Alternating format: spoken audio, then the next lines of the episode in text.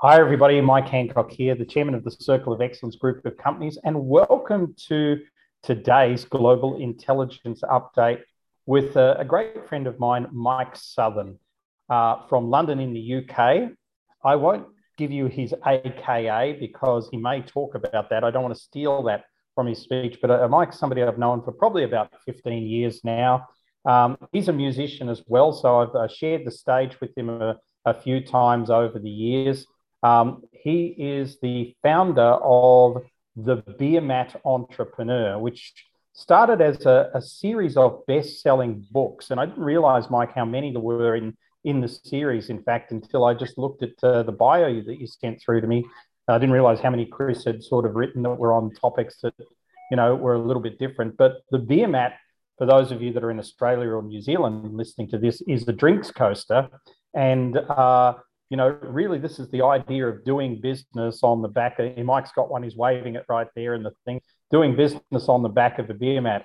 And uh, Mike will tell you how many copies the book sold, but it shot him to stardom for probably about the third time in his life because he'd already sold by the time he was probably about hmm, 35, I guess, uh, in the early 90s, that he'd already sold his first startup that was started up uh, with him and his buddies in the late 80s. And uh, then they on sold that, gave him enough money to retire and do what he wanted at that point of his life. So he's pretty much been wandering aimlessly since 1990. No, that's not true at all. Um, these days, he's uh, a guest lecturer, and uh, and when I say guest, he's there every day. So he's more part of the furniture at one of the prestigious business schools in the UK where he teaches entrepreneurship, and I'm sure he'll share a little bit about that. Mike, it's great to have you on the call and lovely to see you again. Over to you. Thanks. Well, good morning, everybody. Let me just share my screen, get my PowerPoint up, and kick the slides in. Now, by all means, put any um, comments you've got in the comments field, questions on. I'll ask you questions now and then, um, but we'll just see how it goes. And there's only a few, we can get into sort of one-on-one conversations as well a bit later on. So um, what I'm going to do is uh, I teach at Bayes Business School, City, London. It's all about mentoring the next generation of entrepreneurs, which is kind of what I'm doing. So it's a delight to be here. And um, a little bit of background, as we say in the public speaking world, you've got to sort of establish your authority pretty quickly. You know, why should you bother to listen to me? Well, as Mike mentioned, I co-founded Built sold my first company in the 80s. It was a computer services company. These were my friends from university I've done theatre with. And they were just technical people. And they said, oh, you want to get into this Unix thing? And I said, what's Unix? I don't matter. We've written a book on it. Now, Unix or Linux or Linux, as some people call it, this is the technology behind the web, behind the internet, behind everything. Every mobile phone's got this stuff on it. But back then, there were only 100 people in the world who understood it. Two of my friends, they'd written a book. We had this great slogan then, which we also use now, which is other people teach by the book. We wrote it. I'm not. So um, that, was, that was five years, literally three in a basement to selling it to the largest computer services company in Europe, Capgemini.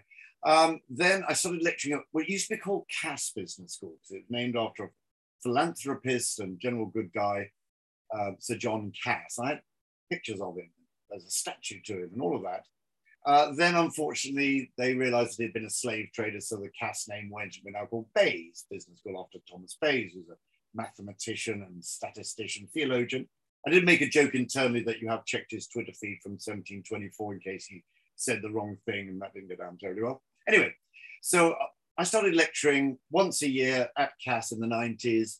Uh, at the same time, I was, I'd worked on 20 startups. Some did well, some did badly. You know, you learn more from mistakes, obviously. Uh, but after 10 years of lecturing, my lecture was less about what Unix and open systems is all about, but more, oh, here's another story from startup. And uh, one of the people just said, oh, you should write a book about that. So I thought, yeah, I'll write a book, Mike's Famous Life by Mike. Then I realized that was a bad idea. So I took the best piece of advice, which I'll show later, is um, entrepreneurship is a team effort, and especially you have a foil, your opposite. So my foil is a very brilliant man called Chris West, who I met when I was 13 back in 1967 at, at the very strange boarding school we went to. And he's a, a, a philosopher and a novelist. So he builds logical models and he writes brilliant books. So it's not 97 rules for doing a startup. It's more three friends go to a pub and they write on of these beer mats. So that came out um, in 2002. we sold 100,000 copies, dozens of languages. So I became slightly famous for that. I was always already slightly famous for being a, an imitation 70s rock star, but I may not talk about that. Anyway, so we sold lots of books, and there's the book, and please buy the book. Chris gets the royalties. But I'll just throw this at you straight away, which is, you know, I've been around the block several times, as I can tell some of you have as well. And the guy told me about this. I was writing a column for the Financial Times back then. And he said, Did you know people go through seven cycles? And I said, Well, ooh, this sounds like nice formulaic content for my column, far away. So I've kind of paraphrased them. This I paraphrase them for the students that I teach at the university, all undergraduates. So they're, you know, 21, 20, 21, something like that. So between 21 and 28, you know, have as much fun as you can. You know, get paid, but you know, try a lot of stuff, see what you're good at, see what you're bad at. For these students, you know, they'll either work at a corporate when they graduate or family business. I'll go through your options. But you should always have a little side hustle you do. You're interested in something, you know, make a bit of money on the side, just your hobby, passion, whatever. But by the time you're 28, you should really start making some proper money into university or whatever. But by then, by the time you're 28, it's actually easier to start a business because you've got a network and what you're doing. You start making some serious money at 28. At 35, do something different. You know, don't do the same thing all your life. Change what you're selling in my case, do different things, try something different. Now, 42 to 49, uh, this is when you're at the peak of your powers, is what it said. So really go for it. Whatever it is you want to make a big success out of, do it. Make lots of money, whatever it is, change the world, etc., etc. But especially for people like me and um, Mike Hancock, you know, 49 is when you start developing a bit of self-awareness. You know, I realized then I wasn't going to play football for Tottenham or be an astronaut or something, I don't know. Um, a bit of maturity and self-awareness never goes. You know what you're good at, know what you're bad at, and your foil should be good at all the things that you're bad at, and so on. Because uh, you're building up to the big one, which is 56. You can actually confirm your legacy. So what are you going to leave behind? So children is a great one. We'd sold 100,000 books. I don't know. There's something where you'll be remembered, you know, in some way. And then when you get to my age, because I'm 69 now, um, you can be a really effective mentor. I mean, life is about being mentored when you're young. You know, mummy, daddy, how do I do that? And then later it's, oh, son, daughter, that's how you do it. So we're on a journey of being mentored to mentoring. And I'm sure loads of you have done loads of mentoring, but it's, it's a really interesting process, uh, the whole mentoring thing. So I spend my life mentoring. Um, the, um, the way I do it is I teach the university, but I'm actually mentoring really. I mean, I, I do lectures and all that. Because mentoring, um, I say this to the students, um, your success in life and business depends on your ability to find and retain mentors, plural, about anything, about technical subjects, you know, people have a good network, whatever it is. And in the BEER-MAT model, mentoring is always free. Not everybody agrees with me on this, but my view is mentoring should be free, given by somebody because they feel like spending a bit of time with you.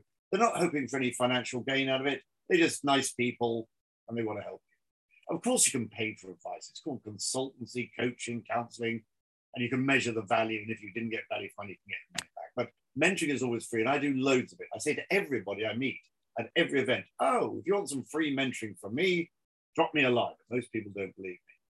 And of course, with this whole Zoom culture we have now, this works very well over Zoom. You know, just have a quick half an hour with somebody, point them in the right direction, give them good advice, connect them to people, whatever. But I do as much as I can face to face. I do this with the students. I mean, I do, I did 200 and something tutorials with six of them last year, and I saw a hundred of them in the summer to talk about anything they want, you know, face to face or via Zoom. So mentoring is, is key to everything we do. Free advice given with a good heart by somebody. Because the process of growing up, this is what I explain to the students. This is an old joke that many speakers talk about, which is when you're young, it's like, oh, look, little Michael stood up and he's saying something. Take a video. Isn't that great? Yay, yay, brilliant. Say some more and stand up and run around. And of course, you get to school, it's shut up and sit down. So this is when you get to primary school, they start beating the spirit and the entrepreneurship out of you. My job is to get it back from the students. So um,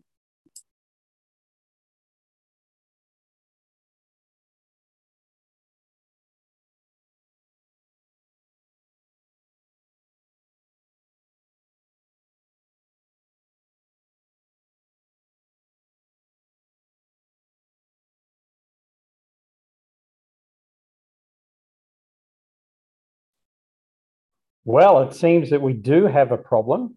So let's kick Mike out um, just at the moment. So Mike, we can't hear him. So Yep, we lost him. So that's uh, interesting. I'll just let him know. We lost you, and he can come back in. Come back in. Whilst he's whilst he's uh, working out how to do that, I did put a, a comment in the chat there, which uh, which is a fascinating comment. I think is that when somebody asks you to mentor them, I always ask them, "Who are you mentoring?" And if they say, well, I'm not mentoring anybody, then I say, why not? And every single person has something to offer.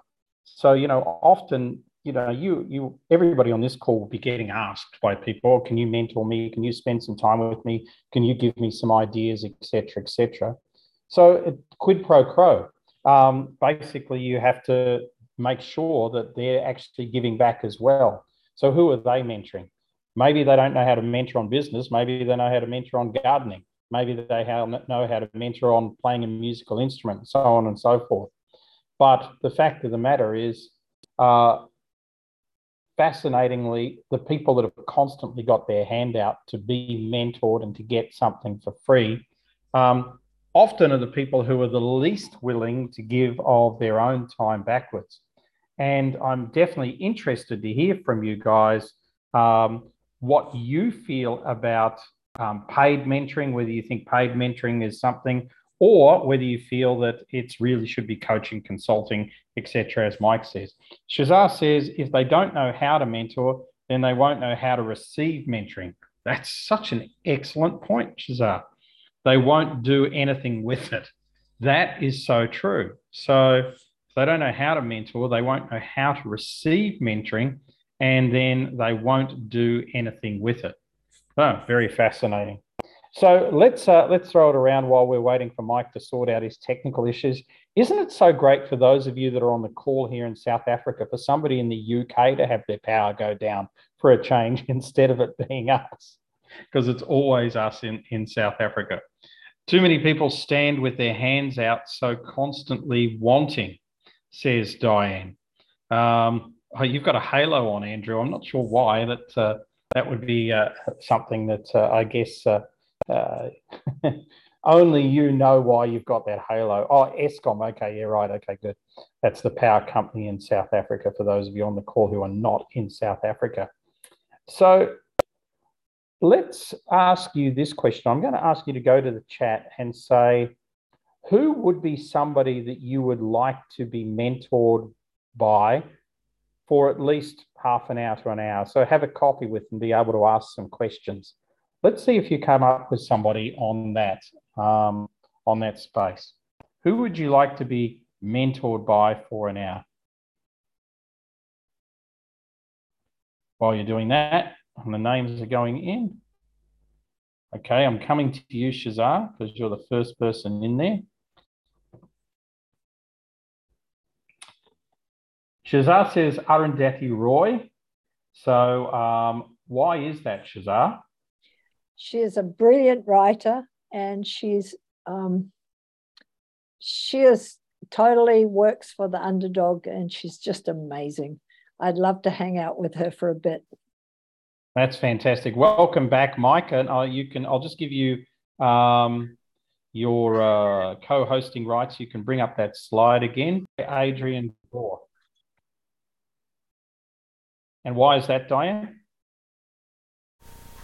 I think his journey of an entrepreneur is quite fascinating, but also he started with seed money. And, you know, I work with investors. So it would be quite interesting to follow that journey of the money with Adrian. Very good. Okay, it's great. Excellent. Well, it's a good question for other people to think about. And Mike Southon, back to you, my friend. Okay, sorry about that. I'm not, I think Zoom died. A bit weird. Anyway, so I was just talking about the process of growing up, and then employers are looking for curiosity. So I'm trying to encourage that in the students.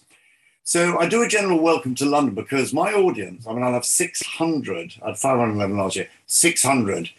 Um, most of them in the room, some of them remote. They're all from outside UK, about 95% of them. They're from all around the world.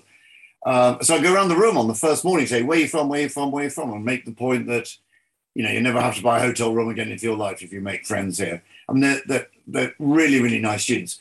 Not poor students. I have to say a few are poor, but mostly they have rich parents, family businesses, that kind of thing. So I just take them through the Welcome to London. I point out the three most popular places on TripAdvisor. You'll know this one, Buckingham Palace. You've already been to these. The Houses of Parliament, they all say Big Ben, which is actually just the bell in the bell tower, but you know, we can talk about that. And the London Eye. These are the most popular on TripAdvisor. But of course, I say there is one place that your parents will probably want to go to, which is free. And I say, who can tell me where this is and who these people are? There we go. You all know who that is. That's the Beatles, you know, a very popular band in the 60s. There, they're at Abbey Road, which is not far from here. Um, it's a free place. And the Beatles, I probably know more about them than anybody else on, on earth, including some of the Beatles themselves. But I use them as a metaphor for entrepreneurship, just to, and you'll, you'll get more of that later. So I took I set the scene for the Beatles because here are the promises made by every university, including ours. The future's in your hands, academic excellence for business and the professions, and making global connections. Now the challenge I have is that I'm in an academic faculty, and when they try and get an academic to give entrepreneurship lecturing to undergraduates, they crash and burn because these are very sophisticated entrepreneurs from family businesses. If you haven't done it for 40 years, they'll tear you to shreds they love me. I bring in guests. I do all sorts of good stuff. There's lots of content, and it's a show as well. A lot of uh, academics tend to read from PowerPoint slide, which doesn't go down terribly well. Anyway, that's the promise you get from universities. And here are their options on graduation. Um, they can do an MA, MSc MBA if they want, get a corporate job. They can work for an NGO, a government, a charity, people that get funded from somewhere. Work in the family firm. Some of them are definitely working in the family firm when they get back. And my favorite is I also, so what does your family do? Well, we have the largest condom factory in this part of India. So I thought, brilliant, he's going to work there probably. Uh, or I'm definitely not because my family does construction in, in Dubai, but I'm into fashion. Or maybe I will. I always say, look, if your parents have just spent 100,000 sending you to London for three years or something, some large amount of money, and I do teach you something clever like the Ansoff matrix, please pass it on to your parents as a thank you for all this money they spent. There we go. Um, or they can be a self-employed freelancer increasingly nowadays. People work from home do their own thing. Uh, but they could start a business. Of course they could you know. It's harder when you're 21 than when you're 28 but what i do is uh, i talk about famous entrepreneurs. This is one of my favorite ones who's leonardo da vinci. Great entrepreneur. I mean he painted the mona lisa but the nice story behind the mona lisa this is typical entrepreneur behavior was he never delivered it because i think he was in love with the lady in the picture and the guy kept saying, Where's my picture? Where's my picture? And I'm sure he said, Well, your picture will be ready soon. But if you're interested, I've invented a flying machine. So do you want to invest in that and whatever? So uh, I talk about him. But then on the beer mats I give them on the first day, I say, Write the name of the entrepreneur you you most admire on the back of the beer mat. I take them in. And, and it's always the same candidates. It's always, you know, Elon Musk, Jeff Bezos, Steve Jobs, Bill Gates, Mark Zuckerberg, and one you may not know, because I got a lot of Chinese students, is good old Jack Ma, who started Alibaba. Now, he's a fascinating character. So I talk about all of them, what they did, and I met some of them back in the day, you know, Gates and uh, I met Zuckerberg once, I met Steve Jobs. I know people who know Elon Musk. Um, Jack Ma, you know, he tells a great story about how he was rejected by the police in Kentucky Fried Chicken. 23 got a job, he didn't. Then, with his university mentor, he started a translation agency, was the first thing. Then he did China Pages, which kind of proved to everyone in China that the internet really worked. Then he did Alibaba, and he's currently in all sorts of um, challenges with the Chinese government um, about what he does and so on. But I always show videos when I can. I just thought I'd show to the students, they don't know what Jack Ma is really like. And Mike Hancock and I will sort of understand this, this reference. Watch this video.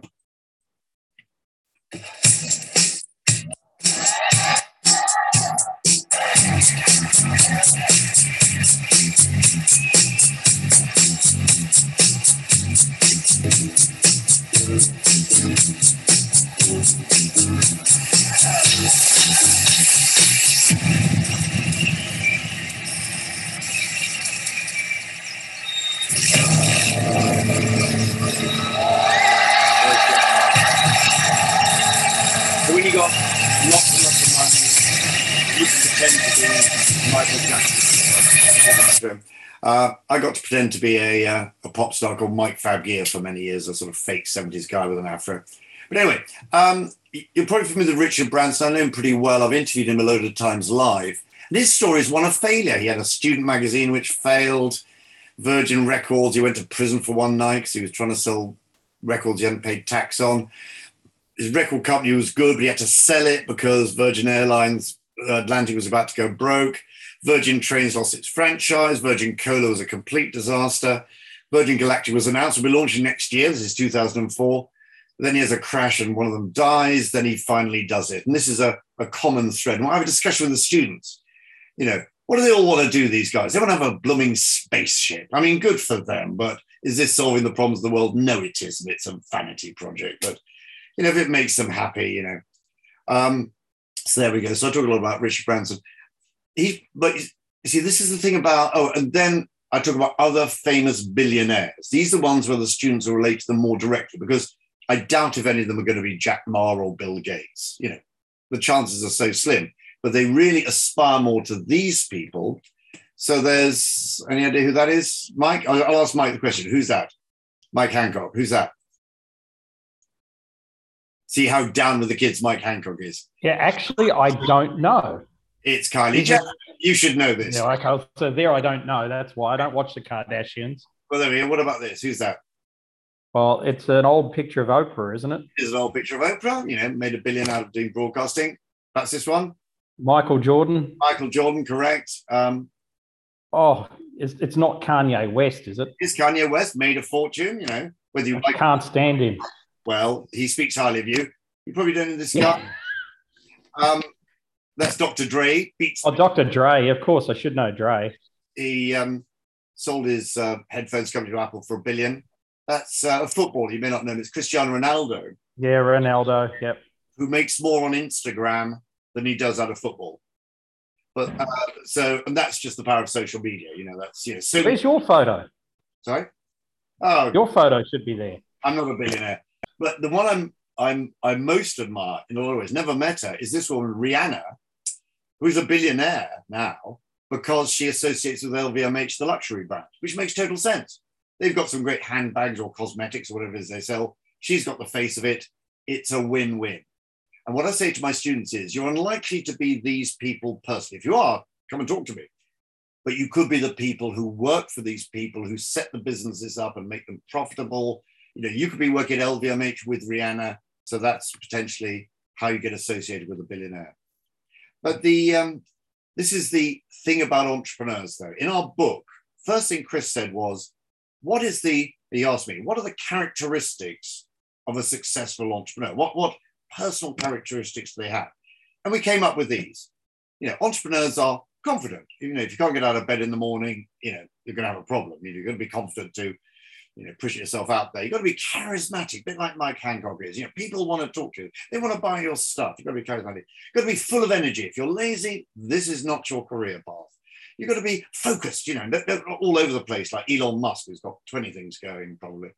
Um, you've got to be ambitious. You know, you want, want to make a big success, not billionaire, but you want to be ambitious and you're in a hurry. You want it now, not like, oh, maybe next year. No, these are all positive qualities. And all of you are thinking, that's definitely me because I'm an entrepreneur. Yeah, absolutely. Chris came up with this, which I thought was brilliant, almost on day one, which is as well as being confident, entrepreneurs are confident as well as that, and they are arrogant. The borderline between confidence and arrogance is very narrow. Um, if they're charismatic, they could be manipulative. If they're full of energy, they're exhausting. If they're focused, they're obsessive.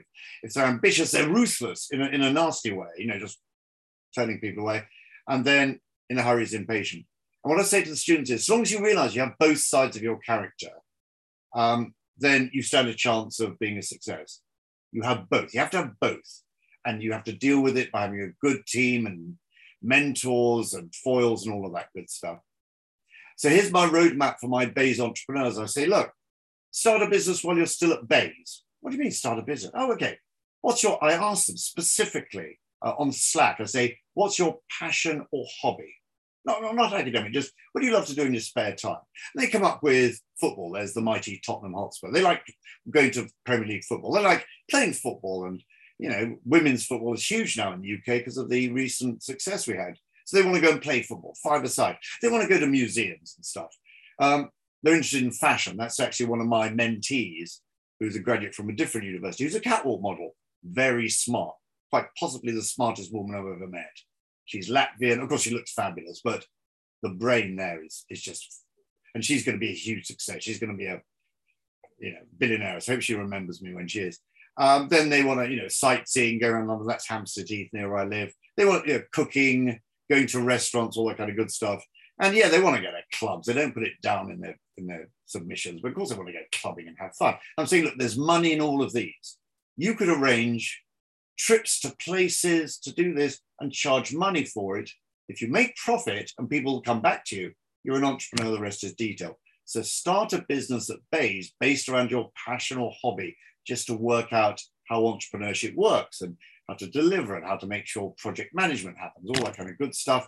Then, when you graduate, start a company with a friend, a foil, you become like I did, a multimillionaire. You know, that's a good start. So you're not going to your parents for money. You don't really care about money anymore. Then, then become a billionaire if you want. It's a very simple set of steps, hard work, long hours, if you want. And once you are a billionaire, uh, I asked them on the first day, when you're a billionaire, of course, what social problem are you going to solve? Because me and Mike are too old now. We can't do it. Uh, what are you going to solve? You know, is it world hunger? Is it poverty? Is it education? Write it down and do come and visit me in my retirement home saying you've done it. There we go. You're going to save the world. So save the world. Why not? Don't go into space just for your ego. Do something good. And they they take this to heart, the good ones. And I know some of them will, not all of them, but some of them will in their own ways save the world. And that's my that's my gift to them, showing them that it's not rocket science, as I say later. But you know, people say, well, what if I don't want to start a business? You know, I say, of course, absolutely. Um, we'll teach you how to be what's called intrapreneurial, how to be an entrepreneur in a large organization. This is a major part of what I talk about live. Large companies, you know, COVID, something's happened, market conditions, they've got to move quickly. They've got to be entrepreneurial or intrapreneurial. I've got immense amounts of material on how to do that. I've done it myself several times. I'm actually doing it in the university for the university now, who are very much stuck in the 19th century. So this could be corporate venturing. I teach people how to network. I teach people how to sell, present, and pitch, not just entrepreneurship. It's what I've done all my life. How to sell and negotiate, which no other university course does. I'll teach you marketing all day long but how to go up to a stranger, start a conversation, and close your first deal. This is this has been my life for 40 years, and I show them how to do it by numbers, if you like, and then teach you how to be curious. So that's my goal. I'll probably start the first lecture next year with a lecture on curiosity with a curiosity expert, just to get them thinking differently. So, okay, here's, here's my little quiz for you. You can write something in the in your little text boxes. Come up with one reason why you think somebody or you would be an entrepreneur, has been an entrepreneur, just write something in now in the chat and let's see what people come up with. Name anything you like. I usually do this around the room. So I point to somebody. So just write one reason for being an entrepreneur. There we go. Mike Hancock said freedom, prosperity, and purpose. Yeah, that's three reasons. But there we go. Solve a problem. Yeah, because it makes an exciting life. Independence. These are brilliant. And Any others? Um, no, that's good, Liz. Those are all right. You've missed the main one out, uh, which is this to make money. I mean, money's not the be all and end all, but if you're not making money, it's a bad business idea. If you are making money, it's a good business idea. It's as simple as that. So let's make some money first and save the world later. So there we go. So next reason, and here we're going to get into the ones that um, I'm sure you put you would put down, which is we go to work to make a difference to ourselves and our families, let's be honest, earn a living kind of stuff. Um, make a difference to the world, save the world, that's another good one. Uh, have fun, you know, it's a lot of fun being an entrepreneur, not the days when you're nearly bankrupt, but, you know, generally it's good fun. Um, freedom, you don't have to work for the person or the man or the woman who's some kind of idiot and is getting you to do horrible stuff. Freedom, freedom to try stuff out. Um, some entrepreneurs tell me, I've got to be an entrepreneur, Mike, it's kind of in my blood. You know, I'm destined to do it. And I'm thinking, well, here's somebody who's largely unemployable by a large organization because you keep going in there saying you're an idiot and proving it and being let go. And then eventually become a life coach or something. But the true answer to this, you know, all this, you know, the real reason is the following, which is we are here. This is something that Roger talks about, everybody talks about. You're here to create wealth. And I'll explain the difference between wealth and money. You've probably heard this a thousand times. Roger didn't think it up. Everybody says it is to create wealth. Because if you do create wealth, and I'll define it shortly, you will be as happy as these people. Now, I've no idea who these people are. They're probably actors or something. These are PowerPoint people who came from PowerPoint land. But look how happy they are. They're clearly big entrepreneurs or something. So, a definition of wealth, which there's no origin to this. I can't find out who said it first. And it's a very good definition. The real measure of your wealth is not the money in your pocket, not the money in your spreadsheet, not the money in your bank account. It's how much you'd be worth if you lost all your money. You wake up one morning, it's all gone. Maybe it's your fault, maybe somebody stole it. So it's your reputation, how much people liked you, what you're good at. I mean, I like to think that if I was in a in a difficult position, I just call a few people up and say, "Can I do a bit of sales for you?" Because that's what I do. Yeah, yeah, Mike, we like you, and you're good at sales, hopefully, still. You know, um, so that's it. It's your reputation. It's your guanxi, as the Chinese sometimes call it. I think I've pronounced that wrong. Because um, here's how you create wealth day by day. Here's what you're doing. You'll, you'll laugh at these. These are three rules that are in every single religious, spiritual, whatever system. Everybody says, oh, that's so true. And you'll laugh when you see them. I tell the students, right, do this every day. First, treat people like you want them to treat you. You know, it's not do as you would be done by. So if you're shouting at a receptionist who's made a stupid mistake, you're having a bad day. That's bad. You wouldn't want to be spoken like that to if you'd made a mistake or whatever. Secondly is, oh, always help people, but don't get broke in the process. You mean so many people who are, you know, always helping people all day long, but not earning a living. So you're earning a living, but you're helping people when you can. And here's my number one tip for anybody who has to do any sales ever is always tell the truth. I mean, because you tell lies sales. I mean, it's so obvious people don't come back to you and you never get a repeat sale. It's so obvious. And I'm sure you're happy with those. And I just say, look, if you're doing the opposite, your wealth is going down. And if you want to know where I, I stole that from, it's brotherly love and relief and truth from Freemasonry. There we go.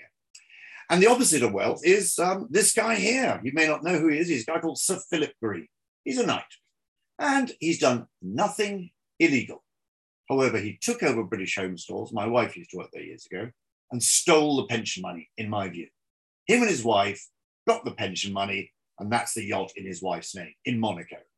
And look at him, he's obviously getting some good dinners out of it as well. Now, if he fell off the boat like Robert Maxwell did and died, people would have parties to celebrate. That's the difference. Because all those entrepreneurs I spoke about, they're not very nice people, some of them. They're sociopaths and even worse, some of them. Elon Musk, Bill Gates, usually it's an issue with their father, but these are not nice people. So I try and make sure that I bring in people that are nice people. One or two of them are billionaires, but they haven't been horrible to people. They've been a bit fierce and focused, a bit scary, some of them, but they're not nasty people and they're saving the world in their own way. So don't end up like Sir Philip Green.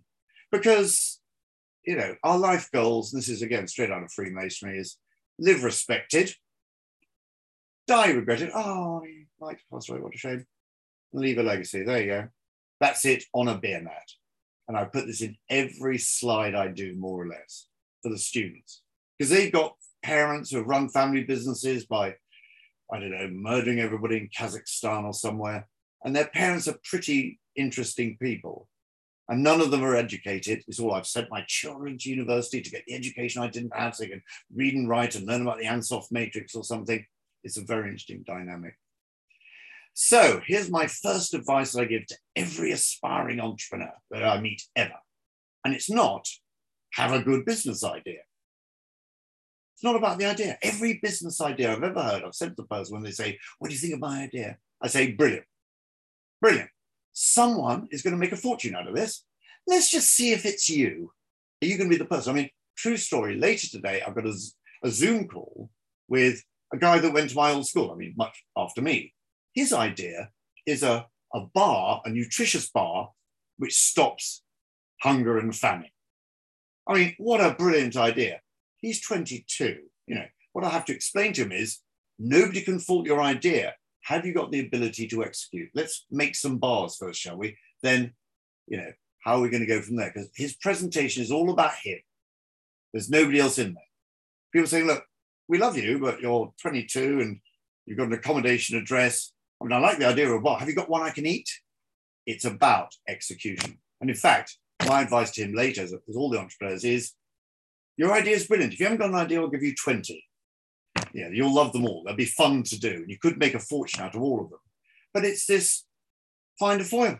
Find somebody with the opposite set of skills to yourself. So if you're some kind of pathological extrovert like me and perhaps Mike Hancock, you find somebody who's good at delivery. And if you're good at delivery and making stuff work, you find somebody who's an extrovert and can sell it. So, you know, best example of that ever, these two gentlemen, you'll know them, John Lennon and Paul McCartney.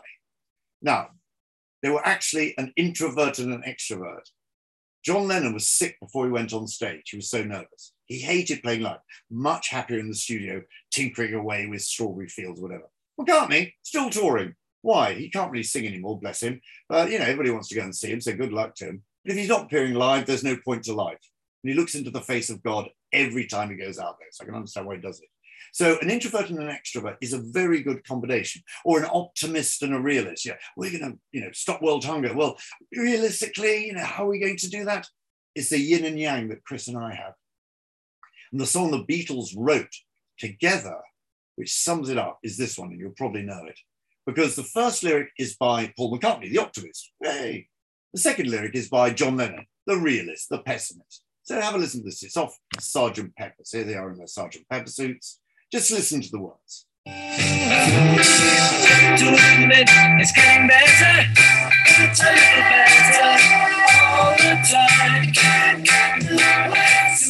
It's getting better. It's going to be brilliant. This is oh, can't get any worse. That's the yin and the yang. And Paul says that sums up him and John almost perfectly. So you need these two viewpoints. I've got a brilliant idea. Yeah, but the problem is, and so on. That's the process of entrepreneurship. That's where that's from. So the other example for is there's Chris West. Now, Chris West is 50% of what Beermat is. I mean, his name's on the book. Without him, there would be no Beermat. Without him, there'd be no lectures. I mean, he, he double teams me on lots of the lectures now. We've got this yin and the yang. He provides a kind of academic and logical framework to make sense out of all my funny stories and experiences. Then we bring a guest in who says, Well, that's so true. I remember what happened to me. That's why I have a guest every week to tell their story. They're friends of mine. It worked really well. Uh, he and I met at this place, Wellington College, back in 1967. If you've seen the, the TV show The Crown, which is this fictionalized version of royalty, it pretends to be Kensington Palace. You may recognize the building. Chris and I had the night sweats when we saw that. We thought, God, it's Wellington College. Very odd place in 1967. Um, but uh, that's where we met all those years ago. And now, um, when I give a keynote and they just want entertainment with a good bit of content in it, obviously, this is my talk. It's called Something About the Beatles. So there's John Lennon, I talk about, Paul McCartney, George Harrison, and Ringo Starr. And of course, I get to talk about myself, so I can get to be the fifth Beatle for half an hour or something. But it's what us entrepreneurs can learn from the greatest creative team in history, because they were. You may argue that Kanye West is better. I can fight that battle if you like. Anyway, so here's what we can learn from these people. Because here is the best entrepreneurial team ever, in my view. And it's John Paul, George, and Ringo. Yeah. This is the heartbeat of entrepreneurship, as I'm sure you've worked out. Building the team. You start with the foil, then a few more cornerstones, we call it.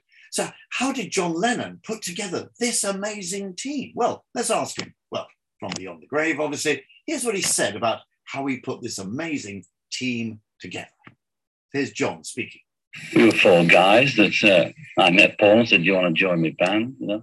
And, then George joined. And then Ringo joined. We were just a band who made it very, very big, that's all. Well, you want to make a note of that. You sit there, people arrive by magic. No. There were four of us in the band. You know, that's what he said. Well, look at that picture. That's Hamburg, 1960. There's five of them. In fact, the guy on the right with the glasses, that's Stuart Sutcliffe, who was the original bass player who stayed in Hamburg, didn't come back to Liverpool, so Paul McCartney took over on bass. Then there's the only Beatle I know personally who's on the left, Pete Best. I know him really well now. Lovely fella, unluckiest man in the 60s. Was let go, never told why, and Ringo took over. Now, everybody now says that was probably the right decision. Even he says it. Obviously, he had to go through a bit of stuff, but he's the most lovely, serene guy now. And this is the hard bit. You'll start with a team like that, you've got to get rid of two of them for some reason. And it doesn't work out. They fall out with you or arrogance, da da da. So entrepreneurship, it's really simple, but there are some tough steps you have to make around teams and getting the right people and letting people go and so on. And the big rocket science we put in the book is if you've got a good service business typically and people want your stuff, so more people want your stuff, you can build a team to about 25 and then at that point take a deep breath and stop and think, oh, what are we doing? We're going to stay a boutique business at 25? And all our customers love us. We put the prices up, they don't care. Then we just one day turn off the lights and go home. We've made lots of money. Good for you. If you want to grow past 25, that's a big decision. Simple advice hire grown ups. People who've done this for 30 years, who know exactly all the difficult things about growing a business, and you step back as an entrepreneur and let them get on with it. So it's a big decision. A lot of companies stumble up to 50, then collapse, implode, go back. I've seen this too many times. But building a team, there's the hard bit. But it's all about critical moments. And everybody says this. It's about stepping up. So you stepped up today on the 9th of August. So you decided to do this and not um, do something else today. So good for you. You know, that's the first step in being whatever it is you want to achieve. Now, the Beatles had one of several very interesting critical moments. Uh, one of them was on this date, February the 9th, 1964. Because on that date, for some reason, nobody knows why or how, they were number one in America, which is their biggest dream. Oh, they loved America. They wanted to go to America. But they told their manager, Brian Epstein, we're not going to America until we're number one. Very sensible advice you can go there, bottom of the bill, tour for 10 years and not get anywhere. So when we're number one, we'll go. Now, their first few singles in America flopped. And they thought, well, they just don't like British people pretending to be Americans. But suddenly, I want to hold your hand for reasons unknown to the universe was number one. So they got to rush over to New York and go on the Ed Sullivan show, live television.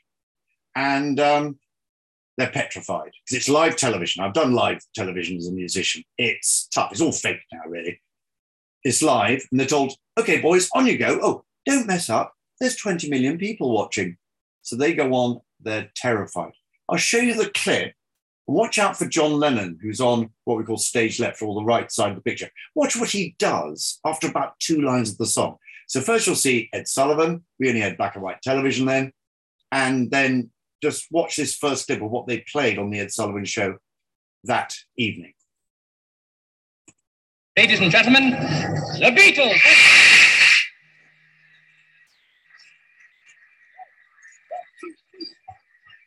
Close your eyes and out you see.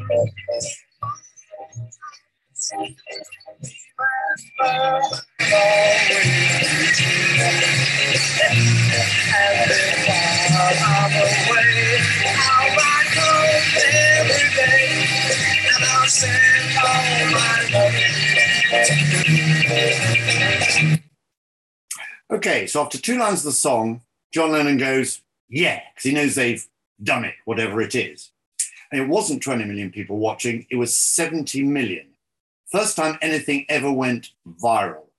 And every American who was alive at that time tells me, I remember watching the Beatles on the Ed Sullivan show when I was eight years old or something.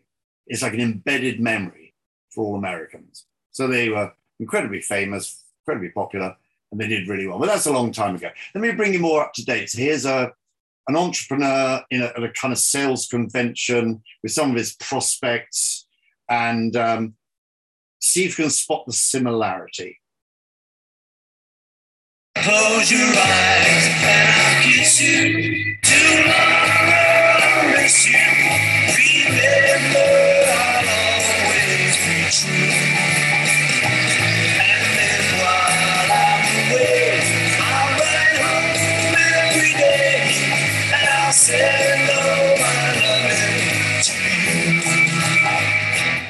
Okay, that's well. First thing is, I have a feeling Paul McCartney dropped the key of the song by about a tone or half a tone in case he didn't hit those notes live. Second is, that's a brilliantly edited film. It shows that, oh, back then everybody loved the Beatles, but everybody loves Sir Paul McCartney now. And look, there's young people, old people, white people, black people, every kind of person loves Sir Paul McCartney. Isn't he marvelous? Let's just focus on one guy who's kind of my age. He hears that song and he bursts into tears. Now, if you want one reason to be an entrepreneur and change the world, it's that to get that level of connection with human beings. Because if you get that, everything else you want follows. Money, fame, whatever. Now, you obviously don't want all your customers bursting into tears every time I see you, but you know, I'm, I'm making a joke. But that's why we do what we do to get that level of connection. And when you appear live, whether you're speaking or playing, you know when you've got it and when you haven't. Because sometimes you're doing a gig and they aren't getting it, or you're not up to par, whatever. But when it's rocking, you just know. Then it's how do you make money out of them without upsetting them. In the McCartney model, he sells them t-shirts at the back and whatever. He makes more money out of that than he probably does from performance. There we go. So that's kind of the Beatles. Um, and I'll, I'll, just leave with a final word. Oh, sorry, there were a couple of questions. Yeah, Peter's a legend. How did Pete get there? Right, okay, the story was um, the Beatles played in Scotland with a drummer they didn't like, as the Silver Beatles. And they weren't really happy with the drummer, and they came back to. Then their manager, then Alan Williams, said, Congratulations, guys, I've got your gig in Hamburg where we want a decent drummer. Now, they've been going to see a place called the Casbah Coffee Club, which was owned by the Pete Best family, Mona Best, his mother, whatever. And they used to go to this club there. And they knew Pete because he was in a band called the Blackjacks. Um, so they said, Pete, do you want to go to Hamburg? He's like, yeah, sure. He didn't have any kind of audition. It's like, have you got a drum kit? Get on the band. That's how he got in the band. They liked him as a drummer, liked him as a person. He went to Hamburg. Oh, and I'll, I'll tell you a great musician story about playing in Hamburg, which Pete told me, which is they're playing eight hours a night or something at this Indra club. And their job was macho, make a show, macho, macho, keep them drinking. That was their only job, keep them drinking. So they used to do long stuff. They're all on uppers and, you know, they're playing all these hours, whatever. Pete told me this story that when they saw a bunch of people uh, going, yeah, should we, yeah, should we, you know, we're about to leave, wherever they were in the song they were doing, they switched into Ray Charles's What Did I Say, which goes, Everybody turned around, oh, I love this one, let's have another drink. So you alter the set. That's how they learned how to play. So that's how Pete got into the bad band. Um, anyway, so I'll give you a final word and I'll see if there's any other questions there. Yeah, heart to heart connection. There we go. Okay, final word from the Beatles, then, then you, we can just have a chat, um, which is really straightforward. So this is 1967. It was a TV broadcast, again, the first global broadcast ever. And Mr. John Lennon nails the essence of being an entrepreneur perfectly. You probably haven't listened to the lyrics carefully in these eyes, but just think about them as entrepreneurs. So here, here's the Beatles. There's nothing you can do that can't be done. Nothing you can sing that can't be sung. Nothing you can say, but you can learn how to play the game. See, see. Yep, the man nails it. It's what I tell the students. There is nothing you can do that can't be done. Nothing you can sing that can't be sung. Nothing you can say, but you can learn how to play the game. It's easy. Business is a very simple game with very simple rules. It's long work and hard hours, of course, but underneath it all, all you need is love. You've got to love what you do. Because if you love what you do, you'll never do a day's work in your life, which has been attributed to everybody from Thomas Edison to Confucius. So just do something you love. And I go into corporate saying, if you hate your job, please get another one. They never invite me back. I wonder why. So you love what you do. You love your customers because if you love them, they'll love you straight back and they'll forgive you when you mess up and stuff. You've got to love the universe, love whatever, you know, it's easy and all you need is love. You know, it is as simple as that. That's from the Beatles anthology.